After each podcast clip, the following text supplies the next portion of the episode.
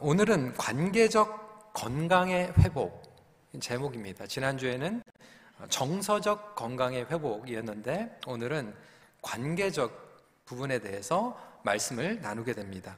Restoring Relational Health. 인간은 관계를 위하여 창조되었습니다. We are created for relationship. 하나님은 관계의 하나님이시죠. 성부, 성자, 성령, 하나님은 당신의 형상대로 인간을 창조하셨습니다.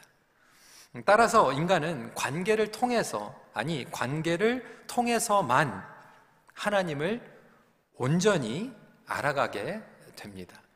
우리 어르신들은 한자 인간이라고 하는 의미를 잘 알고 계시죠. 어, 인간은 원래 인생세간이라고 하는 어, 단어를 어, 줄인 것입니다. 어, 즉 설명하자면 어, 인간이 사는 세상, 사람과 사람의 세상, 이 관계를 통해서 우리의 존재를 깨닫게 된다라고 하는 의미를 가지고 있죠. 그래서 그런지 저와 여러분들은 하나님을 알아가는 것들도 그리고 인생을 살아가는 것들도 전적으로 이 관계에 의존할 수밖에 없습니다. 어, 처음에 우리가 태어나면 누구와 관계를 맺죠? 어, 부모의 관계를 통해서 배워갑니다. 어, 심지어는 이 부모를 통해서 하나님에 대한 이미지를 알게 되죠. 어, 특히 우리 어, 아시아 정서, 이 문화 가운데에서는 사실 아버지와 친밀한 관계를 어, 많이 누리지 못하는 경우들이 어, 있습니다. 어, 그러다 보니까 아버지와의 권위적인 어, 그러한 관계 가운데에서 어, 상처를 받게 되거나 불편한 관계에 있으면 우리가 신앙생활을 하면서도 하나님 아버지와의 관계에도 영향을 끼치기도 하죠. 예전에 선교지에 갔는데요. 그때도 말씀을 드린 것 같은데 우리 EM에 있는 어, 목사님 한 분이 같이 선교지를 갔어요. 어, 요즘은 뭐 카톡도 하고 뭐 연결이 잘 되어 있지만 어, 십몇 년 전만 해도 선교지에 가면 집에 전화 통화를 못했어요. 셀룰라이트로 전화를 할 수밖에 없었습니다. 그래서 팀 멤버들에게 2주 동안 단기 선교하는 시간 동안 딱 한 번만 집에 전화 걸 수 있는 기회를 줬습니다.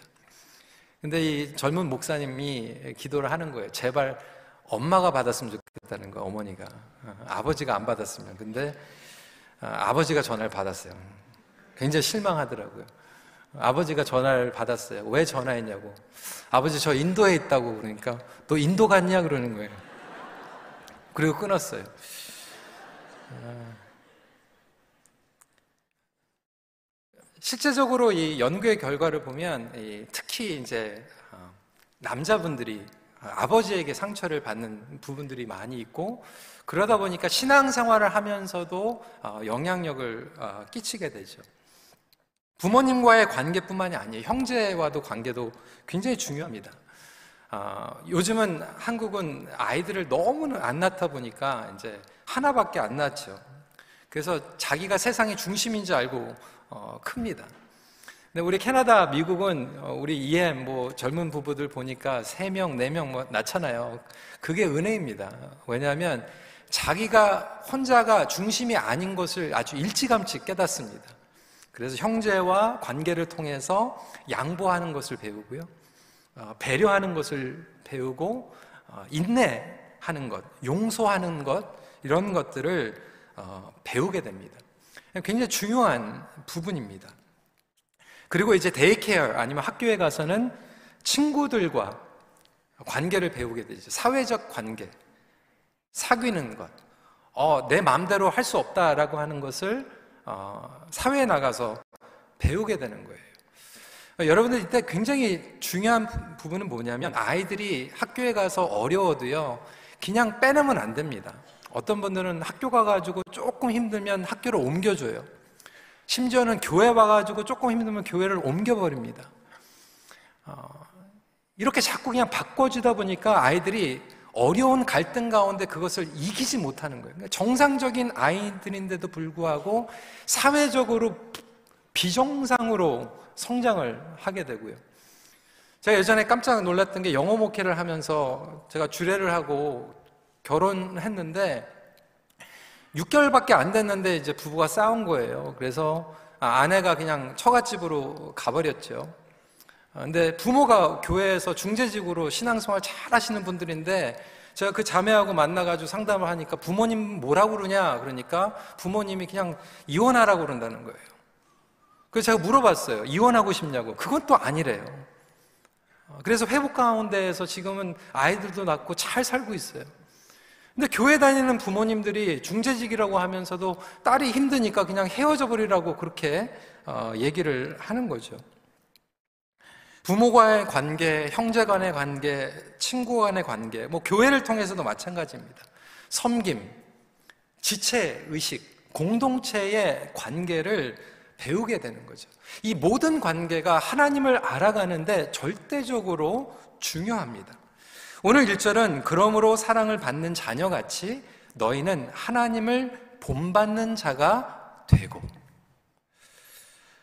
가정을 허락하신 이유도 관계 때문이죠.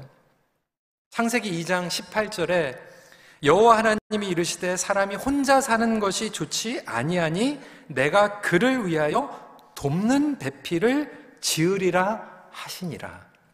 여기에서 영어 성경 표현이 아주 재미있죠. 돕는 배필을 헬퍼라고 얘기를 하고 있어요. 여러분 가게에서 어, 도와주는 헬퍼 얘기가 아니죠. 어, 엄밀하게 얘기하면 헬퍼가 아니라 퍼펙터입니다. 도와주는 사람이 아니라 온전케 하는 사람이에요. 그래서 부부의 관계는 도와주는 사람이 아니라 나를 온전케 하는 사람입니다. 그리고 가정을 이루고 교회 안에서도 온전케 하는 이 관계가 매우 중요하죠. 하나님께서 의도하신, 디자인하신 온전한 인간이 되기 위한 필요입니다. 영성학자였던 달라스 윌라드는 정말로 하나님께서 의도하신 관계가 무엇인가를 이렇게 설명합니다. 어, 영어로 어, It's an individual and corporate human existence freely and intelligently live from a hand-in-hand conversational walk with God. 좀 어렵죠? 어, 제가 이렇게 번역을 해봤습니다. 개인과 공동체가 자유 가운데서 서로를 인식하고 손을 잡고 하나님과 대화의 동행을 누리는 관계이다. 그러니까 최소한 하나님께서 우리에게 원하시는 관계는 이러한 관계예요. 하지만 성도 여러분, 저와 여러분들의 현실은 그렇습니까? 여러분들은 이러한 관계를 누리고 계십니까? 아니죠. 왜 그렇게 됐을까요? 그리고 어떻게 우리는 치유를 경험할 수 있을까요? 오늘 두 가지 포인트 말씀을 나누고자 합니다. 어, 영어로 얘기하면요, broken relationship, 해답은 redeem relationship입니다. 손상된 관계, 그리고 구속된 관계. 첫 번째로 broken relationship, 죄로 인하여 관계가 손상되었습니다. 창세기 말씀을 보면 하나님께서 그러한 의도를 가지고 관계를 주셨지만 어떤 일이 생기죠? 선악과를 따먹은 후에 관계는 손상되기 시작합니다. 브로큰되고 데미지 있게 되죠. 하나님과의 관계가 손상이 되었어요. 하나님 안에서 자유함을 누렸던 인간이 선악과를 따먹은 후에 피해 다닙니다. 자기를 숨깁니다. 하나님과의 친밀함의 관계에 손상이 되어버린 것이죠. 그뿐만이 아닙니다. 부부와의 관계가 손상이 되었죠. 뼈 중에 뼈라 정말 나의 한 몸이라고 여겼던 부부가 죄가 들어오니까 서로를 탓하기 시작합니다. 내 잘못이 아니라 내 배우자 잘못입니다. 배우자를 탓하기 시작합니다. 그뿐만이 아니죠. 가인과 아벨 사건을 보면 형제의 관계가 손상이 되고 형제를 죽여버립니다. 형제 관계도요, 욕심이 들어오면 뭐 원망하고 탓하고 공격하고 죽여버리는 거죠. 사회적인 관계 가운데서 성을 쌓고 무기를 만들고 전쟁을 하기 시작합니다.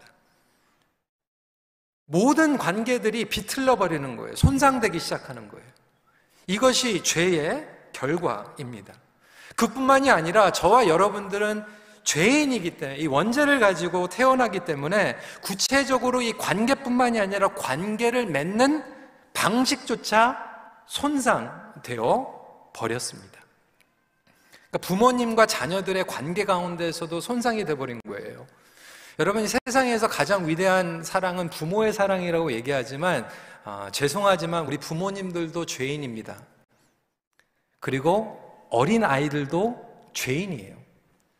할머니, 할아버지들은 손주, 손녀를 보면서 그나마 좀 내려놨지만 할머니, 할아버지들도 사실 죄성이 있어요.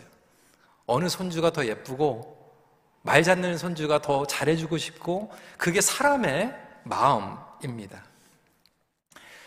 자녀들이 태어나면서 부모님들과 이 관계를 맺게 되면서 그 관계의 방식이 생기고요. 그 패턴대로 우리는 삶을 살아가게 됩니다. 이것을 애착이라고 얘기해요. 여러분, 애착의 유형. attachment theory라고 얘기하는데 제가 작년에 이제 한국에 갔을 때 한국에 지금 뭐 드라마도 많이 보지만 보니까 대세가 TV 상담 프로그램이더라고요. 그래서 포스터에서 광고에서 제일 많이 나오는 사람이 봤더니 오은영 박사더라고요. 아, 뭐, 모든 채널에 다 오은영 박사가 떠요. 오은영 박사가 괜찮다고 그러면 애들 보여줘도 되고, 오은영 박사가 괜찮다고 그러면 그 게임은 해도 되고, 완전히 가정, 그리고 자녀들의 구세주가 되어 있더라고요. 저는 그것을 아, 얘기하는 것은 아닙니다. 그런데 이 TV 상담 프로그램에서 그러면서 이 애착, 아이들의 애착에 대한 문제를 굉장히 심각하게 다루고 있고 최근에 출판사를 보면 이 애착, 어타치먼에 대해서 책을 굉장히 많이 어, 내고 있습니다. 어, 애착이라고 하는 것은 무엇인가? 어, 이야기하면 어린아이가 엄마나 아빠, 보호자와 어떻게 감성적으로 연결을 맺고 관계를 형성시켜 나가는가가 애착이에요. attachment입니다. 어, 조금 더 설명을 하자면 두려운 순간, 낯설은 순간, 스트레스를 받는 순간, 어려운 위기의 순간 가운데에서 관계를 통해서 세상을 배워 나가는 유형을 얘기합니다. 그래서 이 attachment theory는 원래 예전부터 있었어요. 존 볼비라고 하는 학자가 엄마하고 특별히 아이하고 관계를 형성하는 것을 관찰합니다. 실험을 한 거예요. 어린아이를 낯설은 공간에 엄마가 데리고 가요. 어, 근데 그 공간의 실험실에 낯설은 사람이 이제 들어옵니다. 아이가 스트레스를 받을까요? 안 받을까요? 당연히 받겠죠?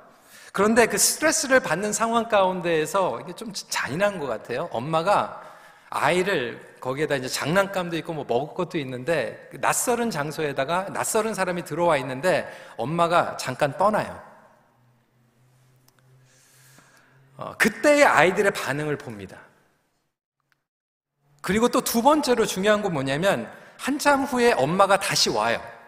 엄마가 다시 왔을 때의 아이들의 반응을 또 봐요.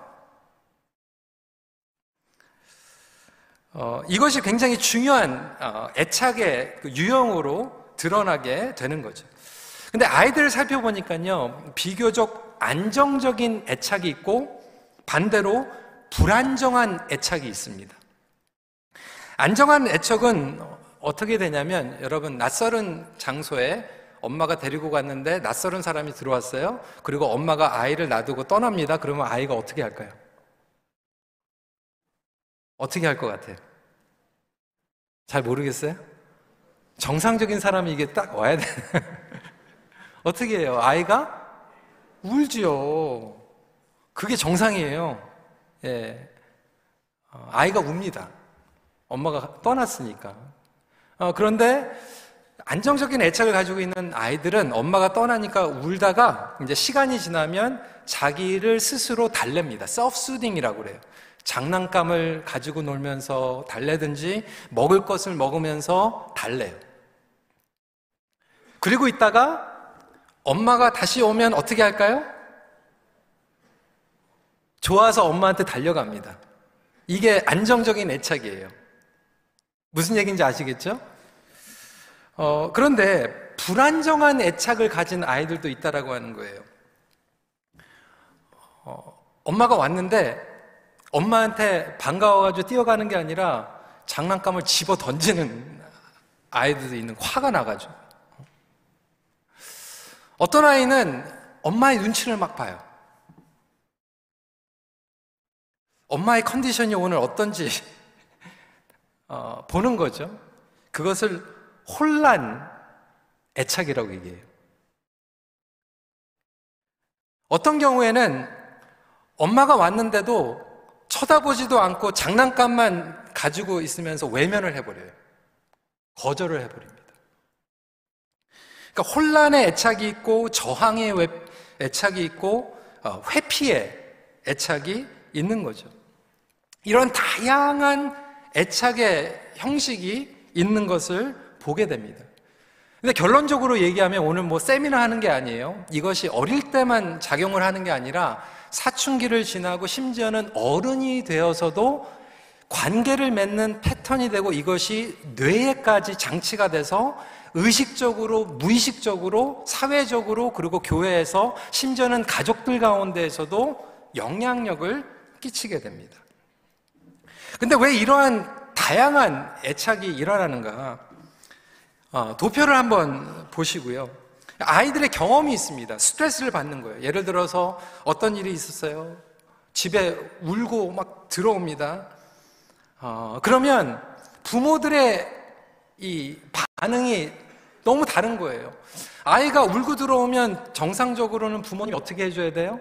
달래줘야 돼. 그런데 어떤 부모님들은 울고 오면 왜 우냐고 혼냅니다. 어디서 맞고 들어오면 어디가 아파 그리고 안아줘야 되는데 어떤 부모들은 왜 맞고 다니냐고 또 때려요.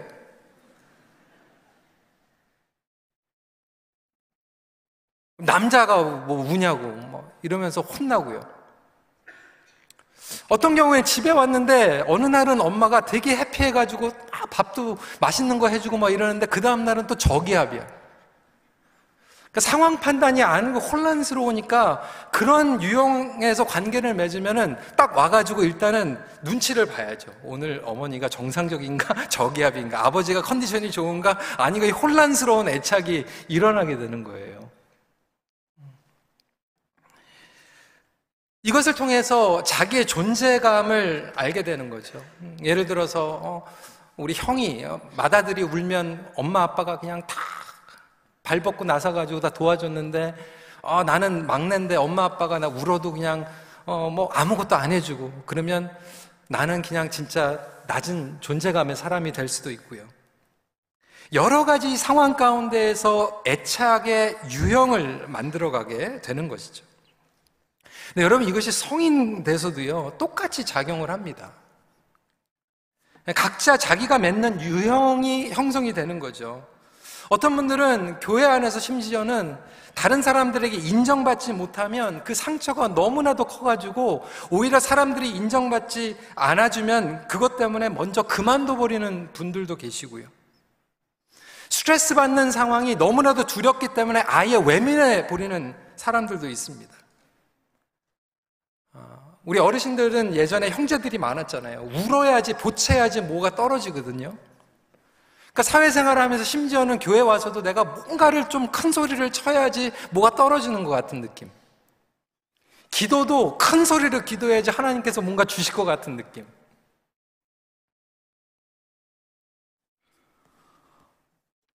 어떤 분들은 막 지난주까지만 해도 잘 지냈는데 교회에서 뭐가 섭섭했는지 그 다음 주에는 복도에서 봤는데 그냥 고개를 확 돌리고 지나가는 경우도 있어요. 깜짝깜짝 때가 있어요. 왜 그러는지 모르겠어요. 마치 엄마가 왔는데 장난감을 던지는 것처럼 어?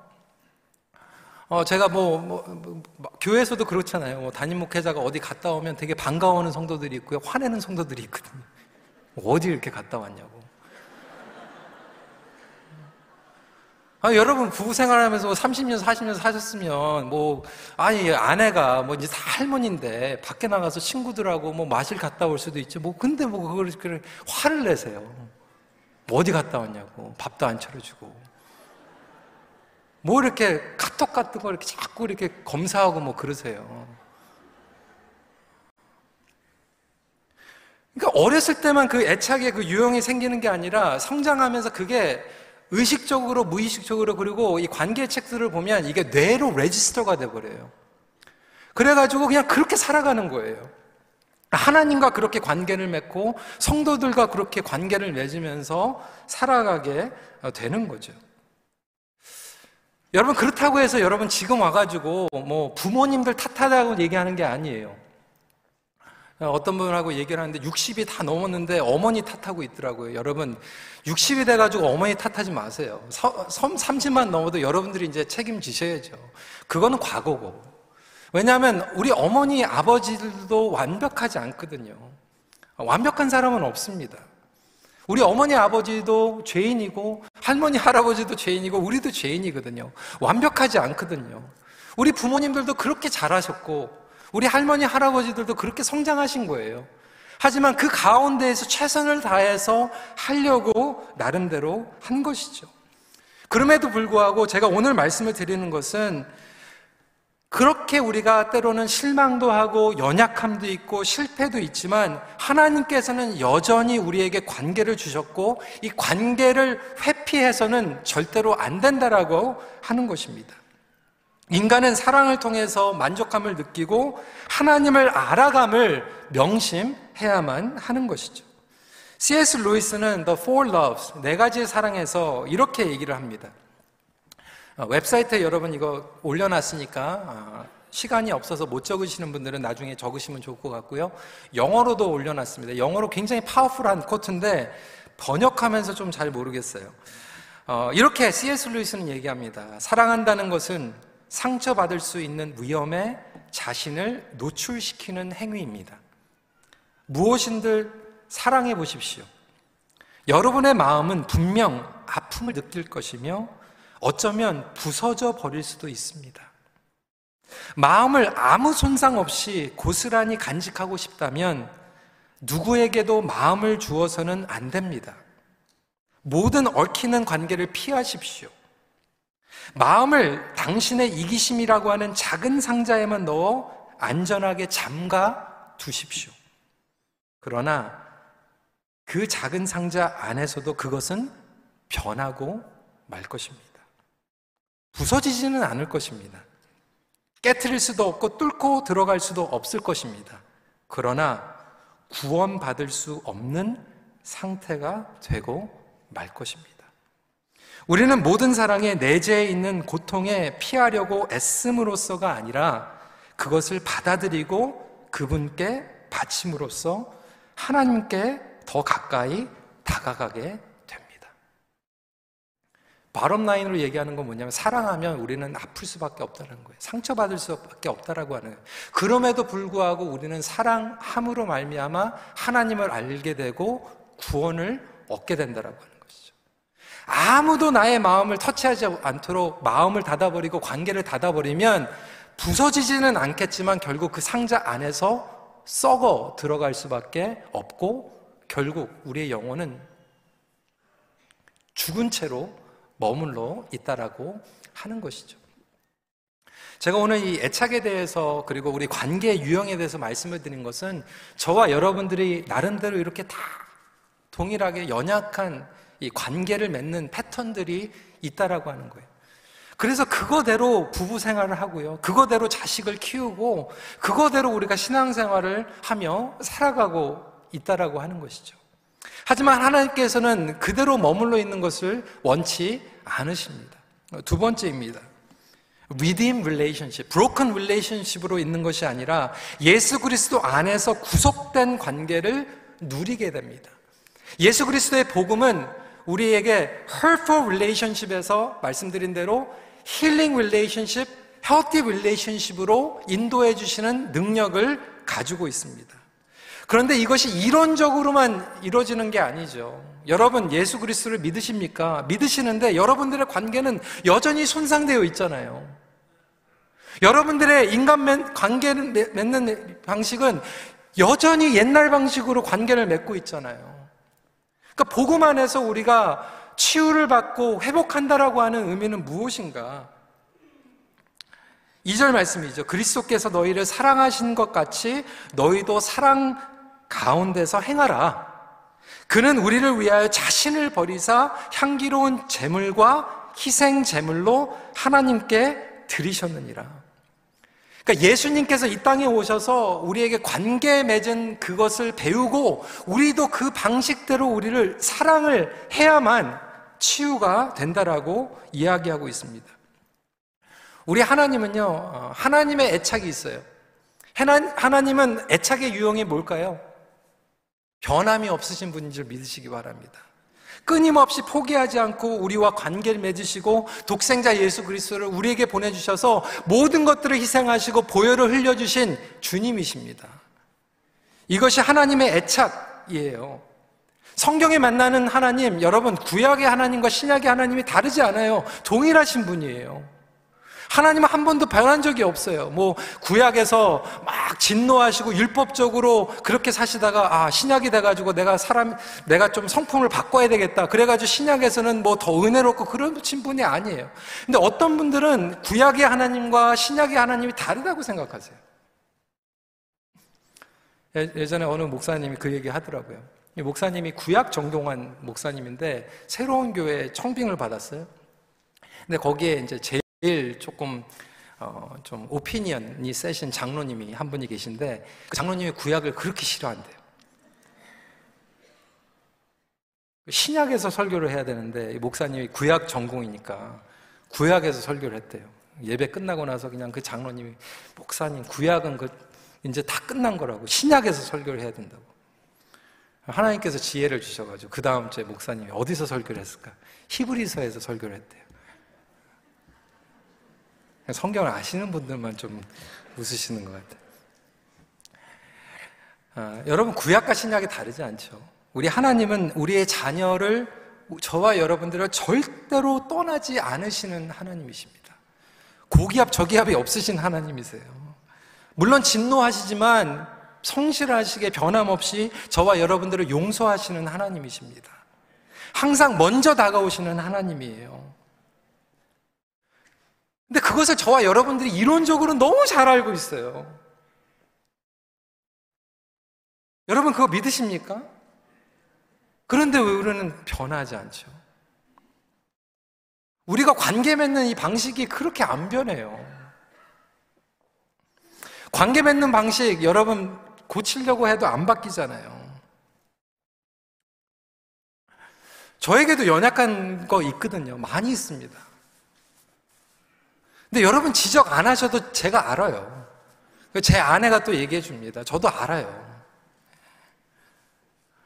아, 자꾸 이렇게 어떤 분들은 그래서 자꾸 배우자를 자꾸 고치려고 해. 당신은 사교성이 떨어진다. 말을 못한다. 그거 알아요. 얘기 안 해줘도. 어, 뭐 사람은 왜 이렇게 뭐 따뜻하게 못하냐? 어, 왜 이렇게 냉정하냐? 왜 이렇게 정이 없냐? 자기 자신도 다 이미 알고 있어요.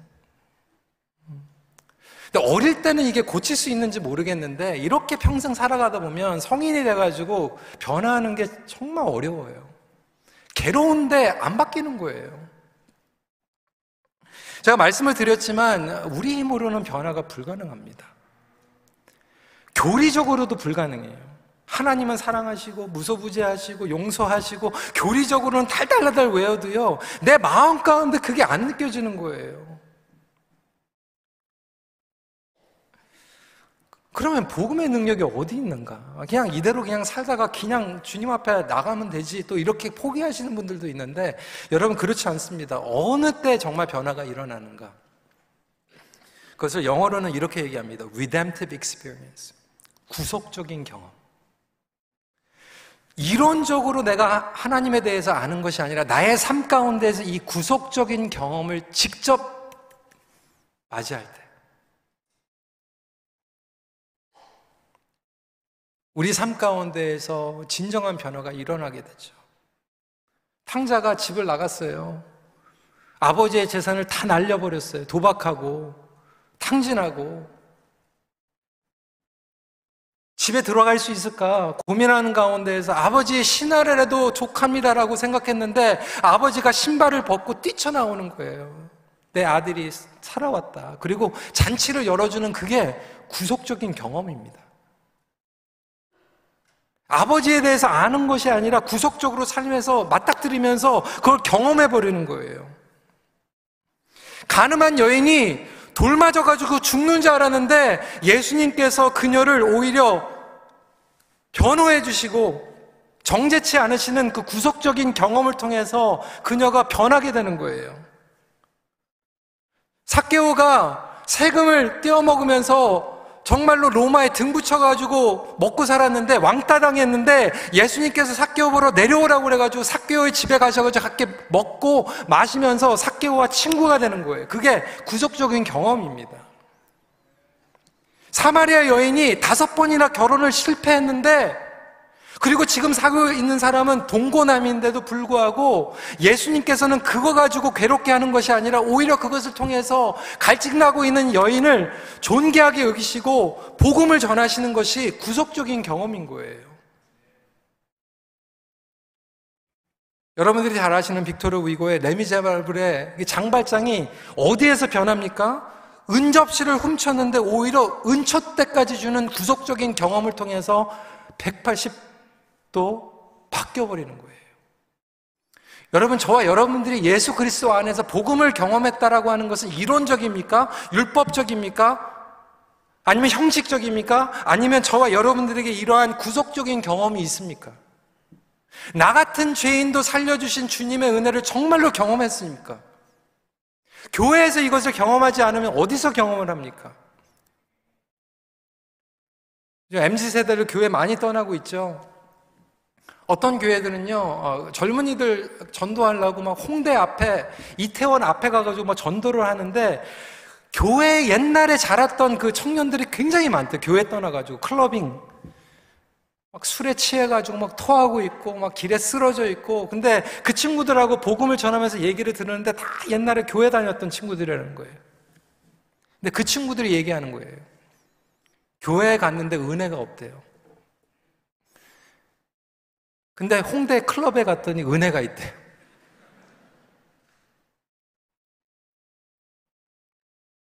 교회에 갔더니 내 모습 내 대로 받아주는 사람이 없는데 클럽에 가니까 자기 모습 그대로 받아주더래요. 극단적인 얘기인 것 같지만 여러분 아이러니하지 않습니까?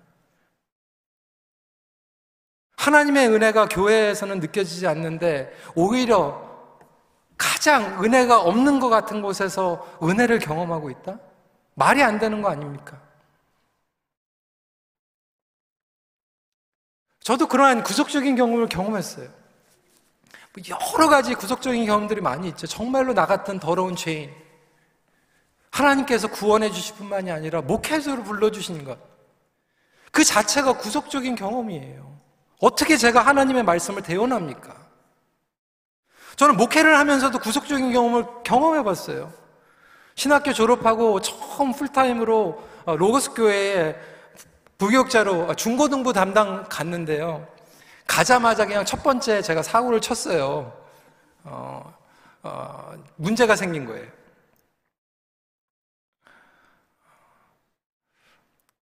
임원 아이들 데리고 이제 철야를 하는데 철야 가기 전에 이제 배고프잖아요. 그래가지고 한국 식당에 데리고 가가지고 맛있는 거 사주고 이제 와가지고 교회에서 밤새 기도하기로 한 거예요.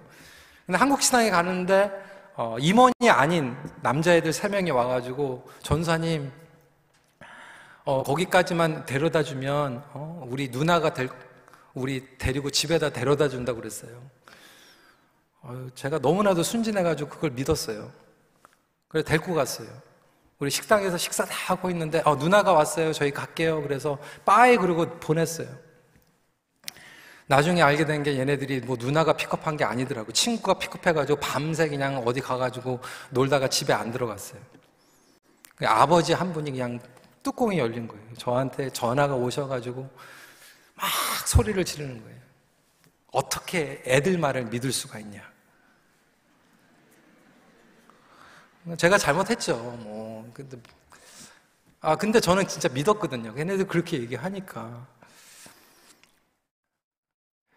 그때 우리 담임 목사님 계셨던 강준희 목사님께서 한국에 집회 갔다 오셨는데 그 아버지가 이제 저한테 그러는 거예요. 당신 어 이제 담임 목사님 오면 내가 일르겠다고. 그래가지고 언제 한 달밖에 안 됐는데 너무 떨리잖아요. 오시자마자 그냥 교회 딱 오셨는데 제가 목사님 찾아갔어요. 목사님 제가 실수했습니다. 이런 얘기를 딱 했어요. 근데 목사님께 아 지금도 있지 않는 게 목사님께서 전사님 걱정하지 마십시오. 어, 저한테 얘기를 안 했으면 모르는데 저한테 얘기했기 때문에 이제부터는 제가 책임집니다. 걱정하지 마세요. 어, 저에게는 그게 구속적인 경험이었어요. 잘릴 줄 알았거든요.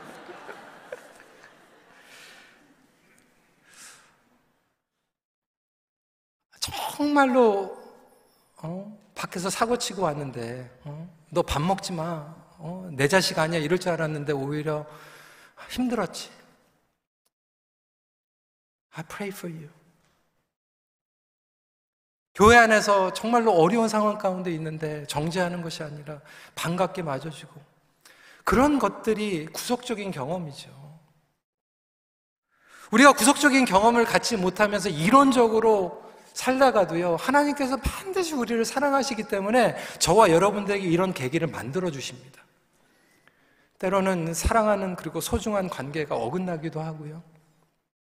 때로는 내가 교만하기 때문에 나의 고집은 꺾지 못했는데 하나님께서 우리의 자녀를 통해서 손주를 통해서 하나님께서 매를 드시기도 하는데 오히려 그것을 통해서 나의 그릇을 넓게 만드시고 그것을 통해서 하나님 앞에 매달리게 되고 내가 교만했다라고 하는 것, 다른 사람들 저지했다라고 하는 것을 먼저 회개하게 되고 하나님의 구속적인 경험을 경험할 뿐만이 아니라 이제는 내가 정죄했던 사람들을 더 이상 정죄하지 못하고 오히려 그들을 따뜻하게 대해주고 극률하게 여겨주는 구속적인 경험들이 일어나는 교회가 되길 간절히 기도합니다. 그것이 가정이고 그것이 교회입니다. 이렇게 우리가 옛날에 인간적으로, 욕심적으로, 세상적으로 관계 맺는 방식이 예수 그리스도 안에서 바뀔 때 하나님과의 관계, 가정의 관계, 형제 간의 관계, 교회 공동체 관계를 통해서 치유와 훈련과 습관의 변화가 일어납니다.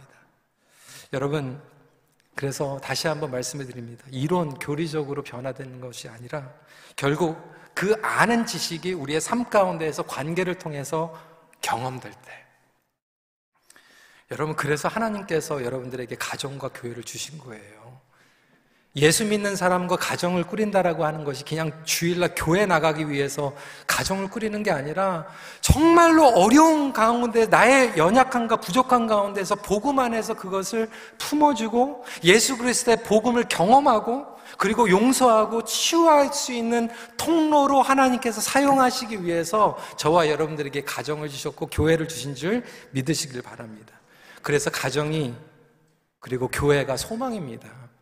사단은 그래서 가정과 교회를 무너뜨리려고 지금도 어, 정말 별의별 전략을 다 펼칩니다. 하지만 하나님의 계획은 부족함에도 불구하고 가정과 교회를 통해서 손상된 관계와 손상되어 있는 관계 맺는 방식이 말씀 가운데 힐링 되기를 원하시고 저와 여러분들은 그 회복의 통로인 줄 믿으시길 바랍니다. 말씀 마칩니다. 온전한 인간다움은 사랑하고 관계를 누리는 것입니다. 같이 기도하겠습니다. 여러분, 여러분의 관계 어떠세요? 하나님과의 관계. 혹시 여러분들이 알고 있는 하나님은 여러분들이 성장하면서 보고 느끼고 경험했던 그 관계와 혹시 비슷하지 않나요? 하나님 아버지, 여러분이 잘못하면 여러분들을 버리고 외면하고 눈치 봐야 되고 그런 하나님 혹시 믿고 계시지는 않으세요? 뭔가 거리감이 있고 학교에서 점수 잘 받으면 칭찬해 주는데 점수 떨어지면 보지도 않는 뭐 그런 하나님이신가요? 여러분 성경에서 이야기하고 있는 우리 하나님 그런 분이 아니시죠. 우리가 수고하면 위로해 주시고 또 부족한 가운데에서도 우리에게 달려오시는 하나님. 혹시 나에게 어, 하나님과의 관계 가운데에서 오해가 있었다면 이 시간에 주님 하나님 말씀 가운데 그것을 다시 한번 어, 나의 삶 가운데에서 친밀한 하나님으로 새롭게 깊게 만나길 원합니다. 이렇게 기도하시고요. 혹시 여러분들이 하나님과의 관계는 그렇지 않은데도 불구하고 여러분들의 어, 관계, 가정에서의 관계, 교회에서의 관계는 너무 어, 이 복음과는 동떨어져 있는 그런 관계, 그런 관계 가운데 상처받고 또 상처 주고 용서하지 못하고 또 벽을 쌓고 오해하고 뭐 그런 관계들이 였다라면 이 시간에 그 관계들이 주님 앞에 좀 올려드리면 좋을 것 같아요. 하나님, 나의 이 관계의 영역들이 정말 너무나도 오랫동안 이 방식으로 살아왔기 때문에 나의 힘으로는 불가능합니다. 하지만 나에게 주님이 어떠한 분이신지 구체적으로 그 은혜를 경험하게 하여 주시고 최소한 우리 가정에서 우리 교회에서 우리 목장에서 구속적인 경험들이 일어나게 하여 주시옵소서. 그러한 은혜를 주님 소원합니다. 기도합니다. 주님 부족하지만 그 은혜가 우리의 삶 가운데 경험되게 하여 주시옵소서. 우리 시간에 함께 기도하는 시간 갖도록 하겠습니다. 기도하시겠습니다.